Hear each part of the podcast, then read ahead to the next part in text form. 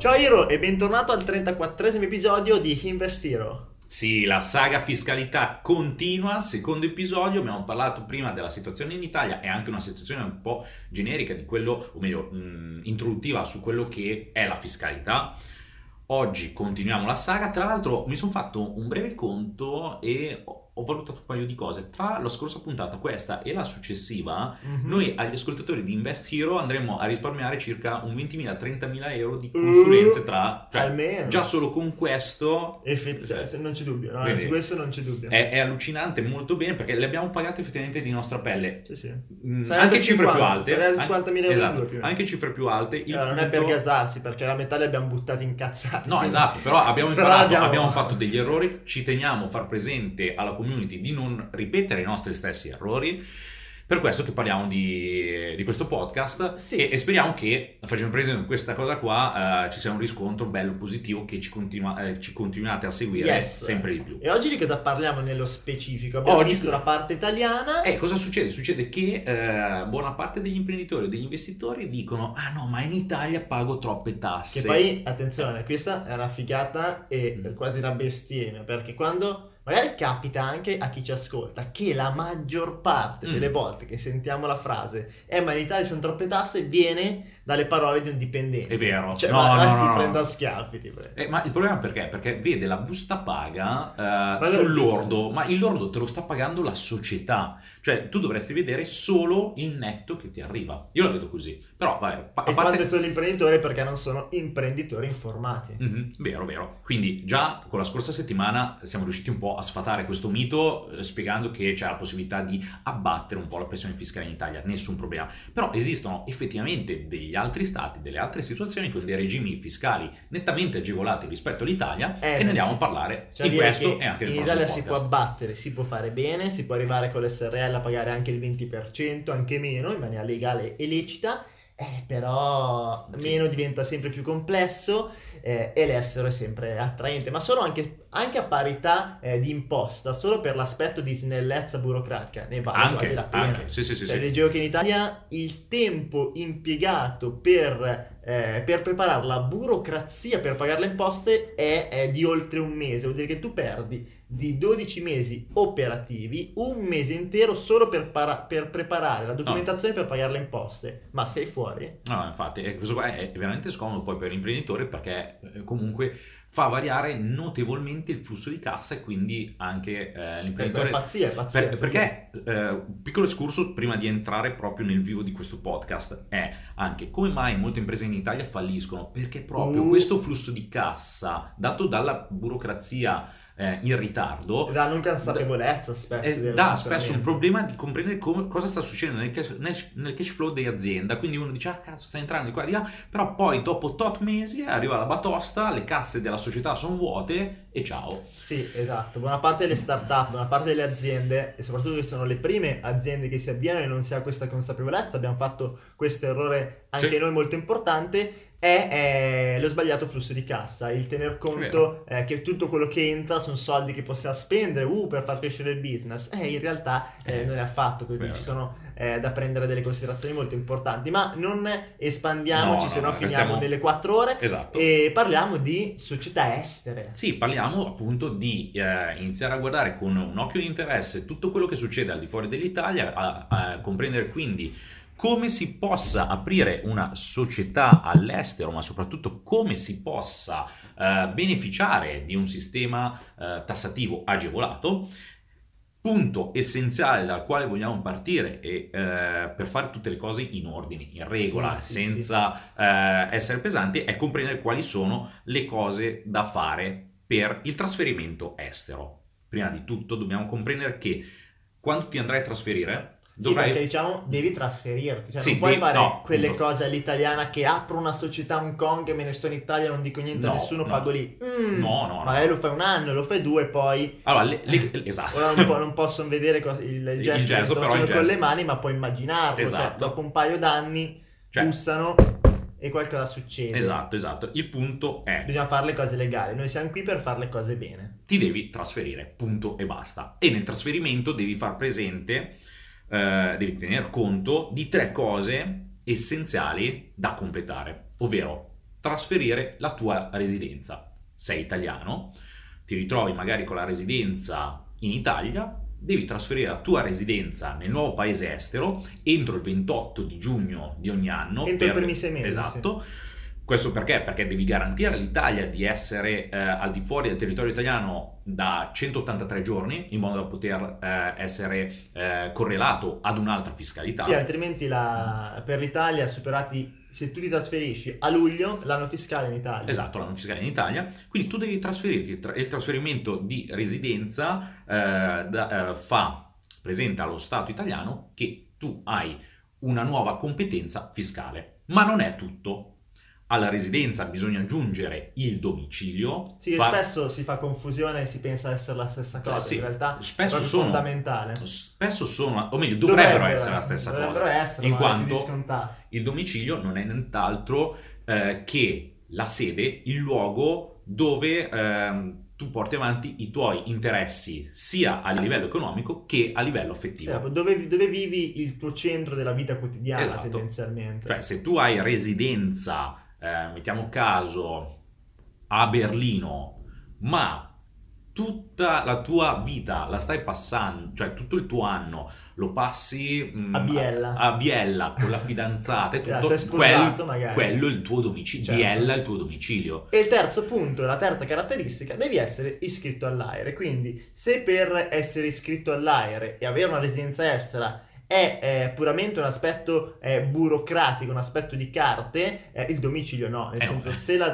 residenza e l'AIRE basta andare lì, compilare le carte, prendere una casa in affitto e comunicarla al paese di competenza, che ne so, prendiamo per esempio Malta, ok, bene, tu a livello burocratico sei residente a Malta, però tu vivi in realtà in maniera effettiva la tua vita appunto a Biella, ormai abbiamo preso questo paese così random, e ebbene 2 dei 3 requisiti sono rispettati, ma non tutti e tre, e la giurisdizione, la legge italiana dice che devono essere rispettati tutti e tre per vedere verificata e confermata la residenza fiscale in un determinato paese. Ciò vuol dire che se soltanto uno di questi non è rispettato, non lo è. E questo è anche uno dei problemi importanti di chi magari li esegui tutte. Io ho sentito diversi amici, diverse situazioni purtroppo un po' complesse in cui una persona magari si è trasferita all'estero effettivamente, vive lì, ha aperto azienda, ha fatto anche successo, si è dimenticato per non consapevolezza, per non conoscenza,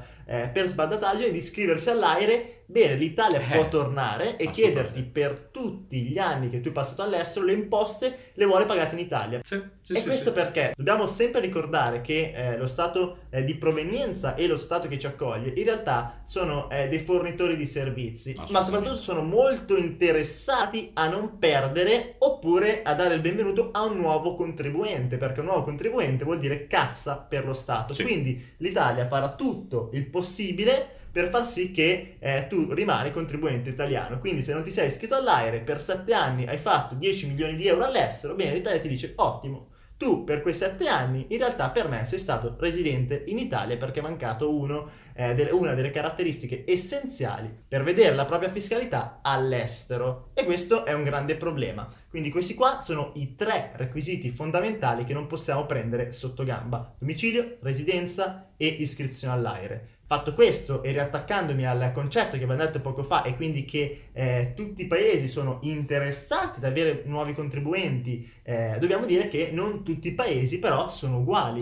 Infatti possiamo accennare, magari facciamo una premessa, facciamo un passo indietro e diciamo che i paesi nel mondo, quindi a livello mondiale, si dividono in 3 macro categorie fiscali. Ci sono infatti paesi che tassano worldwide, che sono la stragrande maggioranza di tutti i paesi del mondo, ossia sono quei paesi che tassano tutti i redditi che percepisce la persona fisica che si è trasferita nel luogo di residenza effettivo, o meglio dove si completa residenza, domicilio e iscrizione all'AIRE. Sì. Facciamola semplice, se io mi trasferisco nel caso italiano iscrizione all'AIRE. Esatto.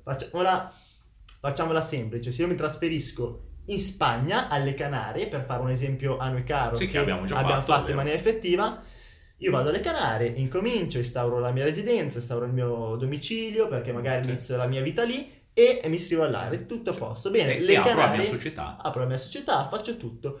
Le Canarie tassano, come la stragrande maggior parte dei paesi del mondo, abbiamo già detto, worldwide. Vuol dire che tutti gli utili, tutti gli introiti che io avrò per quell'anno fiscale, percepiti da entrate nei investimenti, percepiti da lavoro magari con la mia impresa o da altri redditi, verranno tassati alle Canarie, a prescindere dal fatto che questi siano prodotti in Italia, siano prodotti in Germania, siano prodotti in Belize, in qualsiasi parte del mondo. Io li tasso alle Canarie secondo il regime fiscale canario. Sì, esatto, che poi rientra sulla parte spagnola, però ha una parte specifica. Le Canarie sono particolari, esatto, sì, perché la Spagna ha un regime fiscale molto simile all'Italia, mentre le Canarie è molto agevolato. Ora vado a memoria, sì, così diamo anche qualche feedback. Se vuoi ne parlo anche per avere dovrebbe essere, confermami te, per i primi 2 anni il 15%, esatto, successivi primi 2 anni il 25%, esatto, l'IVA è il 7%, giusto, e i dividendi 25%? Allora, il dividendo 20, ecco, questo qua me lo scordo, può essere 25, mi ricordo invece la parte anche lì di INPS, perché tecnicamente perché quando tu stai lasciando la residenza dal tuo paese, poi cosa succede? Certo. Perdi anche la assistenza sanitaria. Cos'era, 200-300 euro al mese? Sì, siamo lì, su quella cifra andava anche qui a crescere nel corso degli anni, ma nel senso non aumentando in maniera spropositata come in Italia, magari sul regime forfettario che aumenta il tuo fatturato, aumenta l'INPS. No,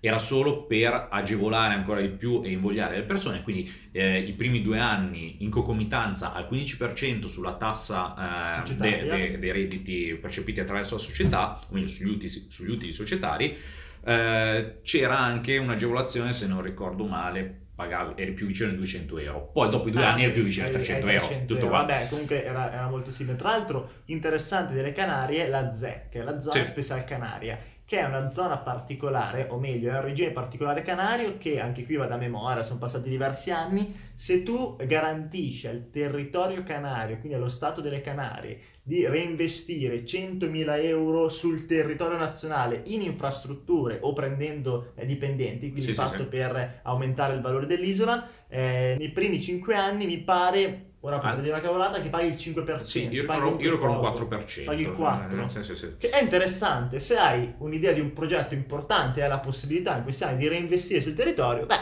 non è male, ci sta, il 4% è tanta roba. Al suo peso, però potrebbe essere il 5%, però sti cazzi, è buono. Di certo era nettamente agevolato. Però insomma non perdiamoci, questa è quella che è la tassazione worldwide, che è quella che applica anche l'Italia. Sì. Se tu, cittadino estero, per diverse ragioni, perché vuoi avviare business in Italia, ti trasferisci in Italia, tu i redditi che percepirai in Italia verranno tassati in questo modo, secondo insomma la legislazione italiana. Tra l'altro poi ogni paese, appunto, per attrarre contribuenti dà delle agevolazioni per chi si sposta, come le Canarie per i primi 2 anni. Anche l'Italia, se non sbaglio, da qualche anno, forse dall'anno scorso, ha creato un po' quello che in Svizzera viene chiamato il regime dei mondialisti, cioè se tu arrivi dall'estero, o meglio da una situazione in cui per 10 anni non sei stato cittadino italiano, ora non vorrei dire una fesseria ma qualcosa del genere, e in Svizzera è sicuramente così, tu hai la possibilità di pagare una flat tax, cioè che paghi un fisso all'anno e poi basta, cioè quindi a prescindere da quanto fatturi, che fatturi 100.000 euro, che fatturi 2 milioni, tu paghi 100-200.000 euro e lo Stato è contento, esatto. È ok. Ed è questo, è stato, piccolo tips, piccolo spoiler, uno dei motivi più importanti per cui Cristiano Ronaldo è andato alla Juventus e si è trasferito come residente e domiciliato in Italia, perché ha pagato una flat tax, tutti i suoi redditi rientrano in questo, e quindi è stato in realtà una mossa anche fiscale importante. Esatto, e proprio su questo mi piacerebbe collegare il fatto di Cristiano Ronaldo al successivo regime tassativo, ovvero il regime territoriale, in quanto Cristiano Ronaldo, se non ricordo male, lui arriva dal Portogallo, quindi residente e cittadino portoghese. Il Portogallo ha un regime tassativo non molto agevolato per chi è portoghese e per chi è residente in Portogallo da una vita, però inizia a strizzare l'occhio per le persone che si stanno per i comunitari europei che si trasferiscono in Portogallo. Infatti hanno agevolato una tassazione di tipologia territoriale per questa categoria, e quindi anche loro applicano la tassazione territoriale. Che cos'è la tassazione territoriale? La tassazione territoriale non è nient'altro che tu ti ritrovi residente al, non so, mettiamo Londra, perché per esempio la Gran Bretagna, Malta. L'Irlanda stessa, Hong Kong. Sì, e poi in campo extraeuropeo c'è anche Hong Kong e Malesia, se non ricordo male. Questi stati, cosa succede? Tu ti trasferisci, metti caso in Irlanda, preferisco l'Irlanda, mi stanno più simpatici gli irlandesi, Dublino mi è piaciuto un casino veramente tanto. Comunque ti trasferisci lì in Irlanda, vedi anche il caso magari di Ryanair, Google stesso, queste cose qua. Che caso! Infatti, allora, trasferisci lì, residenza, società, domicilio, esatto. Ripetiamo che esatto, perché sennò non vai da nessuna parte. Tutti i redditi che saranno prodotti all'estero, quindi rispetto alla tua sede, rispetto alla tua sede, tutti quelli che vai, quindi tu sei lì in Irlanda, però produci reddito in Italia, dove vuoi, non saranno tassati. E uno dice: ma che cazzo ci guadagna lo Stato? Attenzione, succede che tu che ti stai trasferendo magari in Irlanda stai iniziando comunque a creare magari delle infrastrutture, un qualcosa, legami, esatto, creando la tua vita. Esatto, quindi all'interno del territorio irlandese fai comunque girare l'economia, ma soprattutto se vai a produrre dei redditi all'interno invece del territorio irlandese, lì viene applicata la tassazione effettiva. Esatto, quindi possiamo dire che per tutti quegli stati che hanno un regime di tassazione territoriale tassano tutto quello che viene prodotto nel territorio stesso, quindi se io a Malta produco e lavoro con Malta pago le imposte a Malta, ma se a Malta produco reddito in Portogallo o da altre parti non pago le imposte per quei redditi, e questa è una figata straordinaria. Sono pochi i paesi che adottano questa metodologia, ma sono sicuramente paesi da prendere in considerazione perché tanta roba. Sì, sì, assolutamente. E la terza invece è un po' più... La terza è più particolare, esatto, è molto limitata, ma soprattutto fa crollare un classico sogno, in quanto la tassazione viene basata sulla cittadinanza di una persona. Quindi cosa succede? Chi è che applica questo regime fiscale? Sono gli Stati Uniti e l'Eritrea, e facendo così il sogno americano crolla come niente, in quanto se uno è cittadino americano, magari io ricordo da giovincello tante persone dicevano: ah no, voglio iniziare ad andare in America perché sai tutta la questione dei film visti, prendo la green card, poi pian piano prendo la cittadinanza, la residenza lì, così posso vivere il cosiddetto sogno americano. Invece no, prendi un'inculata americana, in quanto tu sarai tassato ovunque tu vada, perché sei cittadino americano. Sì. Quindi, cittadino americano, ti trasferisci in Italia, becchi le tassazioni americane. Sì, poi ci sono comunque le normative bilaterali, ma paghi da tutte e due le parti. Sì, sì, sì, quindi è bella inculata.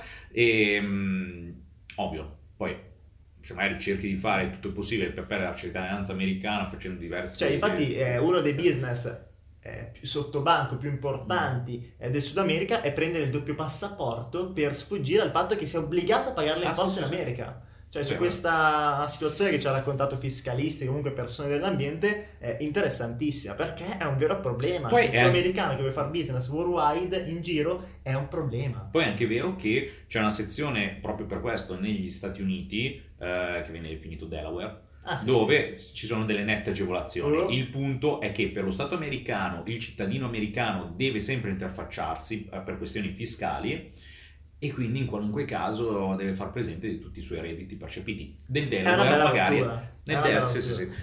magari si ritrova un attimo più agevolato rispetto ad altre situazioni.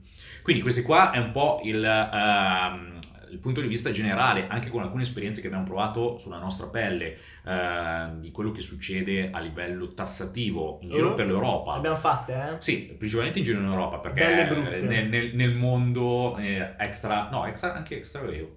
Sì, qualcosina, una robetta. Esatto, perché se viene intesa il Regno Unito come extraeuropeo, quindi c'è anche quella. Sì. Abbiamo avuto un po' di società in diversi posti, e alcune andate bene, alcune un po' male, ma insomma, perché inizialmente, diciamolo, ci eravamo affidati a dei consulenti per risparmiare 1.000-2.000 euro che poi ci hanno estremamente truffato, ci hanno aperto società che non sono entrate operative, e quindi, in realtà lì si dice il risparmio non è mai guadagno. No, esatto, anzi tecnicamente poi abbiamo dovuto pagare ancora di più perché dovevamo ripulire questa situazione sporcata. Abbiamo fatto un bel casino lì.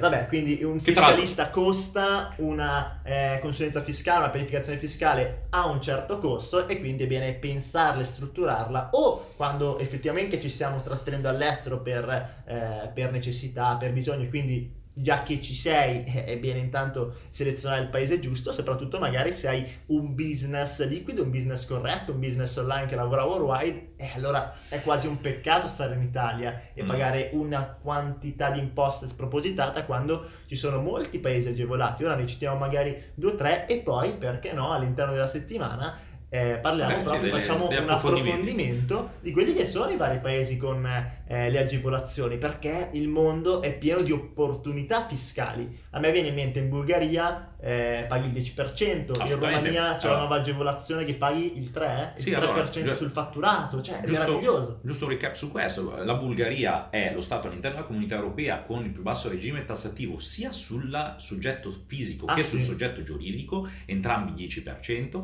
e poi al 5%. 5, esatto, sì, no, 10-10 e poi 5 di dividendo.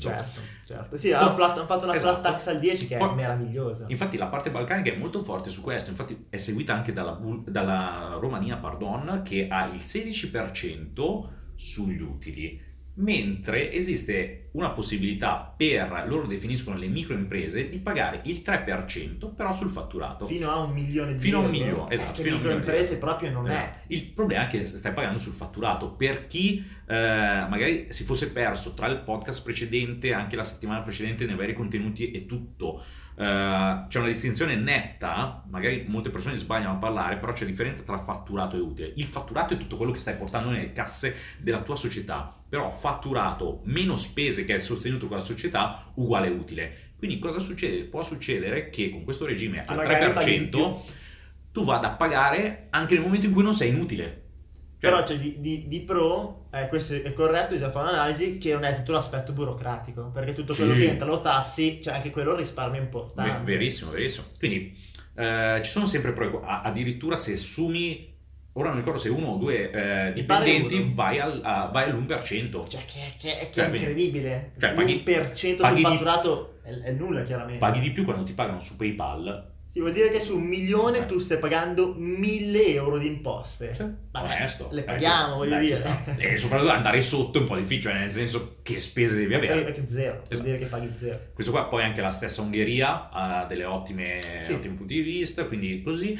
Sì, poi in settimana facciamo proprio un bel excursus in cui parliamo, facciamo dei post di approfondimento sui benefici dei paesi europei e i benefici dei paesi extraeuropei, quindi quelli che sono considerati offshore, worldwide, perché c'è anche da dire che se andiamo in un paese comunitario comunque sono quasi tutti in white list, e quindi se lo Stato italiano tende a dire ma tu secondo me sei andato fuori perché vuoi risparmiare le imposte, non lo so se lo hai fatto per davvero, l'onere della prova è a carico loro, mentre paesi blacklist o fuori dalla comunità europea, comunque la maggior parte, l'onere della prova è a carico nostro. Che quello puoi sfruttare. Che se l'Italia dice tu sei andato a Dubai, per me sensazione evasore, in quel caso non sono più loro a dover fare accertamenti. Non sono più loro a dover dimostrare che tu hai vissuto fuori, ma sei tu che lo devi dimostrare. Cioè c'è questo cambiamento interessante. Vabbè, chiacchiereremo anche di questo. Anche perché oltre a questa settimana ci sarà anche la successiva, nel quale andremo ad approfondire ancora di più.